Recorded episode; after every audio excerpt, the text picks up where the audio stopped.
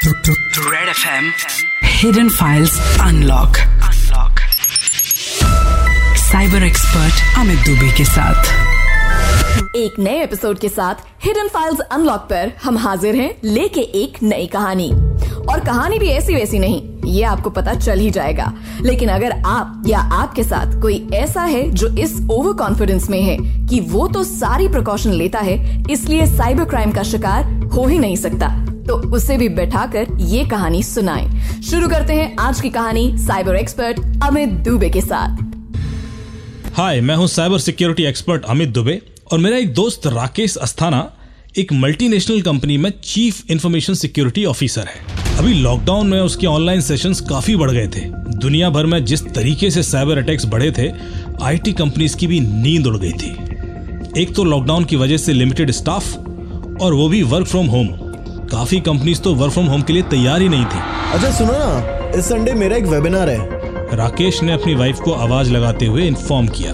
Rakesh was in high demand क्योंकि वो लोगों को बता रहा था कि कैसे मिनिमम एफर्ट से एक secure work from home system setup किया जा सकता है और आईटी एडमिन्स को क्या सावधानी बरतनी चाहिए। राकेश अपने एक संडे के सेशन के लिए स्लाइड्स प्रिपेयर कर ही रहा था कि उसे एक मैसेज आया। मैसेज में लिखा था hello mister Rakesh I am Sonali from a media company in middle east. Message WhatsApp पर था। नंबर देख के लगा कि ये शायद किसी मिडिल ईस्ट कंट्री का है। राकेश के काफ़ी सारे कस्टमर मिडिल ईस्ट में थे और वो ये आईएसडी कोड अच्छे से पहचानता था। राकेश ने जवाब दिया, hello Sonali what's it about Sonali का फ़ौरन ही रिप्लाई आया डियर डॉक्टर राकेश, सबसे पहले तो आपका वक्त देने का बहुत बहुत शुक्रिया। I would like to invite you to participate in our upcoming webinars as a special speaker Rakesh ने रिप्लाई किया प्लीज़ प्रोवाइड डिटेल्स सोनाली ने थैंक्स देते हुए चैट क्लोज की sure sir I will update you soon Rakesh ने मन ही मन सोचा कि चलो कुछ इंटरनेशनल एक्सपोजर भी मिलेगा इसके बाद वो अपने आने वाले संडे की तैयारी में लग गया संडे को वेबिनार काफ़ी अच्छा हुआ था ऑडियंस ने काफ़ी सवाल पूछे थे साइबर सिक्योरिटी को लेकर लोगों में काफ़ी उत्सुकता थी राकेश अपने फीडबैक मैसेजेस देख ही रहा था कि उसे सोनाली का फिर से मैसेज आया डियर डॉक्टर राकेश सबसे पहले तो इतनी लेट मैसेज भेजने के लिए सॉरी वीकेंड की वजह से थोड़ा लेट हो गया.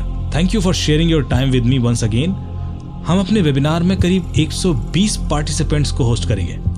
वेबिनार की डिटेल्स और पार्टिसिपेंट्स के सीवी जैसे ही आप इनवाइट एक्सेप्ट करेंगे, आपको भेज दिए जाएँगे. सोनाली ने मैसेज में आगे लिखा कि वो राकेश को एज ए स्पेशल स्पीकर बुला रही है और वेबिनार का टॉपिक है impact of Chinese APT attacks on Indian ecosystems Rakesh खुशी से उछल पड़ा। ओह ये तो मेरा फेवरेट टॉपिक है। सोनाली ने मैसेज में आगे लिखा सर आपको हमारे सिस्टम की तरफ़ से एक इनवाइट ईमेल आएगी जिसमें वेबिनार का शेड्यूल और सारी डिटेल्स होंगे। थोड़ी देर में राकेश को एक ईमेल आई। मेल में उस वेबिनार इवेंट के लिए उसे इनवाइट किया गया था और एक गूगल डॉक लिंक भी थी। राकेश ने वो गूगल डॉक लिंक खोली तो उसे बाकी स्पीकर्स के डिटेल्स और प्रोग्राम का एजेंडा मिल गया। इवेंट कमिंग वेडनेसडे ही था। उसने देखा कि उसे काफ़ी बड़े बड़े इंटरनेशनल रिप्यूट के स्पीकर्स के साथ इनवाइट किया गया है। राकेश खुश था कि एक तरह से उसे लॉकडाउन काफ़ी सूट कर रहा है। वेडनेसडे को इवेंट इंडिया टाइम के हिसाब से रात नौ बजे था। Rakesh was ready with his attire and his slides वो दस मिनट पहले ही वेबिनार में ज्वाइन होना चाहता था, ताकि लास्ट मिनट टेंशन में कोई गलती ना हो। लाइट जाने पर कहीं वेबिनार से डिस्कनेक्ट ना हो जाए उसके लिए उसने वाईफाई का बैकअप हॉटस्पॉट भी रेडी कर रखा था। मीटिंग ज्वाइन करने के लिए एक लिंक उस डॉक लिंक के अंदर ही था। राकेश ने उस लिंक को वेबिनार ज्वाइन करने के लिए क्लिक किया। तो उसे एक मैसेज दिखाई दिया। Please install this app to join for this meeting समय कम था। राकेश ने तुरंत उस लिंक से वो एप्लीकेशन को डाउनलोड किया और इंस्टॉल कर ली। He again click to join the webinar लेकिन वो वेबिनार में एंटर नहीं कर पा रहा था। उसने सारी कोशिश की और दिए गए सभी ऑप्शन ट्राई किए। उसे लगा शायद उसका फायरवॉल सेटिंग इस वेब मीटिंग को ब्लॉक कर रहा है। उसने फायरवॉल सेटिंग्स और एंटीवायरस को भी डिसेबल कर दिया ताकि रिक्वायर पोर्ट ओपन हो जाए। बट सब कुछ करने के बाद भी, जब वो मीटिंग में एंटर नहीं कर सका और वेबिनार के समय से वो करीब 20 मिनट लेट हो चुका था तो उसने व्हाट्सएप पर सोनाली को मैसेज भेजा। अनेबल टू ज्वाइन कुछ टेक्निकल गड़बड़ लगती है। और मेरे पास कोई दूसरा लैपटॉप भी नहीं है। सोनाली का जवाब आया ओ सॉरी सर हमें सेटअप पहले टेस्ट कर लेना चाहिए था। Let me check with my security staff if they can help you Rakesh काफ़ी देर तक वेट करता रहा, पर सोनाली का जवाब 20 मिनट बाद आया। Extremely sorry sir for the late update but we could not change the platform at last minute so we could not have you this time the event went well पर हम आपको अगले हफ़्ते एक वेबिनार के लिए शेड्यूल कर सकते हैं। और इस बीच हम वेबिनार प्लेटफॉर्म को भी टेस्ट कर लेंगे। That's okay okay. राकेश ने थोड़ा मायूस होते हुए जवाब दिया। उसे अपने ऊपर इतना गुस्सा आ रहा था कि उसने प्लेटफॉर्म को पहले टेस्ट क्यों नहीं किया? वो खींच के साथ उठा और चाय बनाने चल दिया। उसने अभी चाय का पहला सिप ही लिया था कि उसे अपनी कंपनी के सीईओ आकाश का फ़ोन आया। आकाश ने फ़ोन पिक होते ही कहा ये हुआ कैसे? राकेश आकाश की बेचैनी भाप चुका था। वो तुरंत बोला क्या सर? आकाश अब और भी सरप्राइज़ था कि राकेश को इस बारे में कुछ नहीं पता। सर्वर कैसे डाउन है? मुझे अभी कस्टमर का फ़ोन आया है। राकेश ने कहा मैं अभी चेक करता हूँ sir just give me few minutes Rakesh ने तुरंत अपने सिस्टम एडमिन सुधीर को फ़ोन लगाया। उसके चेहरे के बल बता रहे थे कि मामला गंभीर था। सुधीर को इस गड़बड़ी के बारे में पहले से ही पता था। उसने फ़ोन उठाते ही कहा सर मैं सर्वर का रिमोट एक्सेस नहीं ले पा रहा हूँ। कुछ मेजर गड़बड़ लगती है। एक बार रैक में जाके चेक करना पड़ेगा। राकेश ने कहा तुम तुरंत ऑफ़िस के लिए निकलो। इट्स एन इमरजेंसी हाँ। मैं पास अरेंज करता हूँ। अगले 45 मिनट राकेश के लिए काफ़ी भारी थे क्योंकि सीईओ आकाश का फ़ोन करीब पाँच बार आया और उसके पास कोई अपडेट नहीं था। सिवाय इसके कि सुधीर ऑफ़िस के लिए निकल पड़ा है और सर्वर्स फिजिकली चेक करेगा। करीब 45 मिनट बाद जब सुधीर का फ़ोन आया और उसने जो कहा तो राकेश के पैरों तले ज़मीन निकल गई। Sir it's a ransomware attack Rakesh सिर्फ़ इतना ही पूछ पाया। विच रैंसमवेयर सुधीर ने कहा पता नहीं सर कुछ समझ नहीं आ रहा। मैं स्क्रीन का फ़ोटो खींच कर भेजता हूँ। मैं उस दिन हफ़्ते भर की साइबर एडवाइजरी ही प्रिपेयर कर रहा था और कुछ साइबर सिक्योरिटी न्यूज़ पोर्टल्स ही देख रहा था कि मुझे आकाश का फ़ोन आया। अमित मैंने तुम्हें ना व्हाट्सएप पर एक फ़ोटो भेजी है। मेरी कंपनी पर साइबर अटैक हुआ है। रैंसमवेयर लगता है। Help me what should be do now यहाँ मैं आपको बता दूँ कि रैंसमवेयर अटैक ऐसे सॉफ्टवेयर अटैक होते हैं जो कि आपके सिस्टम सर्वर या लैपटॉप की हार्ड डिस्क को पूरी तरह से इनक्रिप्ट कर देते हैं और आप अपने सिस्टम में कुछ भी नहीं देख पाते। सिस्टम ऑन करने पर आपको सिर्फ़ एक स्क्रीन दिखाई देती है, जो कि अटैकर का वार्निंग नोट होती है। इस वार्निंग में अटैकर आपसे आपकी फाइल्स डिक्रिप्ट करने के बदले में पैसों की डिमांड करता है। अगर आप पैसे नहीं देते तो आप अपना डेटा एक्सेस नहीं कर पाते। बेसिकली डेटा के बदले में फिरौती। आकाश की चिंता नेचुरल थी। इतनी बड़ी कंपनी के सर्वर्स पर अटैक का मतलब था कि कंपनी को एक तरह से डिजिटली हॉस्टेज बना लेना। मैंने फ़ोटो देखते ही कहा यह तो मेज अटैक लगता है। बड़ा ही डेंजरस है। अभी लगातार कई कंपनीज़ पर हुआ है। आकाश ने कहा, क्या डिक्रिप्ट हो सकता है? मैंने उसे समझाते हुए बताया कि मेज रेंसमवेयर पिछले साल ही स्टार्ट हुआ है और अभी तक इसका कोई तोड़ नहीं बना है। ये नॉर्मल रेंसमवेयर से ज़्यादा खतरनाक इसलिए है क्योंकि ये रैंसमवेयर आपके डेटा की एक कॉपी क्रिमिनल्स को पहुँचा देता है। और अगर आपने पैसे नहीं दिए तो क्रिमिनल्स इस लीक डेटा को डार्क वेब पर ओपन कर देते हैं, जिससे कोई भी इस डेटा को देख सकता है। आकाश को यह ज़्यादा बड़ा झटका था। क्योंकि कोई भी कंपनी नहीं चाहेगी कि उस कंपनी का या उसके क्लाइंट्स का सेंसिटिव डेटा पब्लिक हो जाए। और इस लीक की वजह से आकाश की कंपनी पर भारी पेनल्टी लग सकती थी और उसे काफ़ी सारे कस्टमर से भी हाथ धोना पड़ सकता था। अगले दस मिनट में मैंने टीम को वो सारी गाइडलाइंस दे दी ताकि ये वायरस फैलने से रोक सके और वो कहीं नेटवर्क में दूसरे सर्वर्स को इन्फेक्ट न कर दे। इन्फेक्टेड सर्वर्स को आइसोलेट कर क्वारंटाइन कर दिया गया। काफ़ी सिस्टम्स का इंटरनेट ही बंद कर दिया गया और कनेक्टिविटी ब्लॉक कर दी गई ताकि कोई भी रिमोटली सिस्टम को एक्सेस ही न कर सके। मैंने आईटी एडमिन सुधीर से कहा मुझे जरा सारे नेटवर्क लॉग भेज दो। मैं देखता हूँ कि क्या क्या हुआ है। और तुम्हारे सर्वर्स का बैकअप रूटीन क्या है? सुधीर ने कहा सर ऑटोमेटिक बैकअप आर्काइव होता है डेली मैं नेटवर्क लॉग एनालाइज कर ही रहा था कि कंपनी के सीईओ आकाश का फ़ोन फिर से आया। कुछ रिकवर हो सकता है? कस्टमर्स आर चेजिंग मी उसकी आवाज़ में मायूसी थी। मैंने आकाश से पूछा अटैक करीब नौ बज के पाँच मिनट पर हुआ था इस आईपी से। आपको सर्वर डाउन के बारे में कॉल किसने किया था? आकाश ने कहा मेरा एक कस्टमर है यूके में। उसने मुझे बताया था। मैंने कहा उसको थैंक यू बोल दीजिएगा।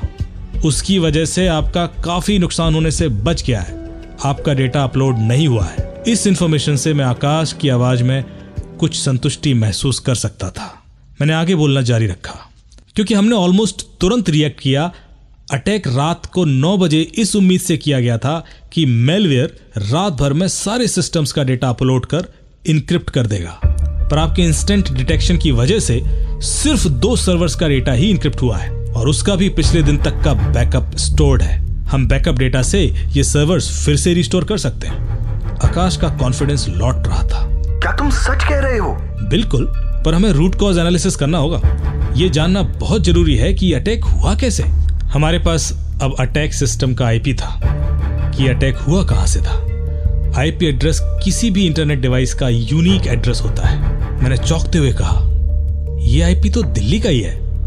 मुझे लगता है कोई इंसाइडर है। अगले कुछ घंटों में, जब हमने आईपी एड्रेस को यूज़र प्रोफ़ाइल से मैप किया तो राकेश अस्थाना का नाम निकल कर सामने आ गया। राकेश को समझ ही नहीं आया कि उसने ऐसा कब किया। लेकिन राकेश के ईमेल और चैट इन्वेस्टिगेशन से जो बात निकल के आई, वो यूँ थी।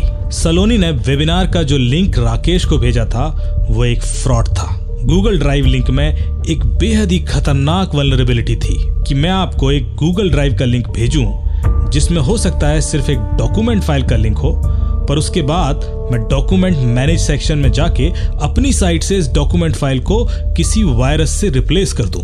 तो आपके पास जो लिंक है, उसको अगर आप, अब आप एक्सेस करेंगे तो उससे वायरस डाउनलोड हो जाएगा। आकाश की कंपनी को हैक करने के लिए हैकर्स ने राकेश के ओवर कॉन्फिडेंस को यूज़ किया था। उन्होंने कंपनी के सिस्टम में वायरस पहुँचाने के लिए कंपनी के सिक्योरिटी हेड को ही यूज़ किया, क्योंकि उन्हें पता था कि सिक्योरिटी हेड के लैपटॉप पर वो सारे परमिशन होंगे जो उन्हें उन सर्वर तक पहुँचने के लिए चाहिए। राकेश एक वेबिनार इनवाइट के जाल में फंस गया और उसने जल्दबाजी में बिना सोचे कुछ ऐसा इंस्टॉल कर लिया। ये वेबिनार का मीटिंग क्लाइंट इंस्टॉलेशन उसे इतना भारी पड़ा कि वो उसकी इग्नोरेंस से एक खतरनाक रैंसमवेयर उसके सर्वर्स तक पहुँच गया था। दोस्तों, इस तरह के अटैक में एक्चुअल क्रिमिनल्स तो देश के बाहर कहीं छुपे बैठे होते हैं। इसलिए नॉर्मल साइबर क्राइम की तरह इन तक पहुँचना इतना आसान नहीं होता। पर कोई और इंडस्ट्री इस तरह के साइबर क्राइम का शिकार ना हो, उसके लिए ये स्टोरी मुझे आपसे शेयर करना बहुत ज़रूरी था। और जान लीजिए रैंसमवेयर से बचने के तरीके आज की साइबर टिप में SP cyber crime UP police professor Triveni Singh ji से। थैंक यू अमित जिस साइबर क्राइम की चर्चा आज आप कर रहे हैं, वो न केवल पुलिस के लिए चुनौती है, बल्कि कारपोरेट सेक्टर के लिए बहुत बड़ी चुनौती बनी हुई है। हैकर्स करते क्या है कि एक मालवेयर भेजते हैं। और माध्यम कुछ भी हो सकता है, वो मेल भी हो सकता है गूगल पे कोई वेबसाइट भी हो सकती है। एक मालवेयर आपको भेजते हैं, जिससे आपका कंप्यूटर सिस्टम पूरा हैक हो जाता है। उसकी सारी फाइलें इनक्रिप्ट हो जाती हैं, न तो आप रीड कर सकते हैं, ना एडिट कर सकते हैं, देख भी नहीं सकते। बहुत से ऐसे केसेज में तो ये हो रहा है कि कंप्यूटर की पूरी स्क्रीन ही इनक्रिप्टेड हो जा रही है, और कई बार तो कीबोर्ड भी आपके काम नहीं करते हैं। और उसमें एक आपको स्क्रीन पे ही दिखता है कि आप इस बिटकॉइन एड्रेस पे जा कर के इतना बिटकॉइन दो या चार बिटकॉइन आप पेमेंट करिए, तब आपको की दी जाएगी और तब आपकी ये फाइलें खुलेंगी और कंप्यूटर काम करना शुरू कर देगा। जो सबसे बड़ी सलाह मैं देता हूँ कि अगर आपका डेटा बहुत ही इंपॉर्टेंट है इस तरह का वो है जो आपके फाइनेंस से जुड़ा हुआ है, जो पूरे जॉब से जुड़ा हुआ है और सेंसिटिव फ़ाइल हैं तो उसका बैकअप ज़रूर रखें। जैसे मैं खुद क्या करता हूँ, मैं तीन जगह अपना बैकअप रखता हूँ। तो देखा दोस्तों, किस तरह से एक आईटी कंपनी का सिक्योरिटी हेड जैसा बंदा भी साइबर क्राइम का शिकार हो गया। तो आम लोगों के लिए साइबर क्राइम में फंसना कितना इजी होगा? बस इसलिए यह शो हिडन फाइल्स अनलॉक आपके लिए बनाया गया है, ताकि आप अवेयर रहें सेफ़ रहें। ये कहानी दोबारा सुनने और लोगों को सुनाने के लिए रेड एफएम इंडिया की ऐप डाउनलोड कीजिए और फीडबैक देने के लिए फेसबुक पर रूट सिक्सटी फोर फाउंडेशन के पेज और ट्विटर पर एट साइबर दुबे के हैंडल से मुझे ढूंढ लीजिए। हम कल वापस हाजिर होंगे एक नई कहानी लेकर। तब तक आप अपना बहुत ख्याल रखें, रेड एफएम बजाते रहो।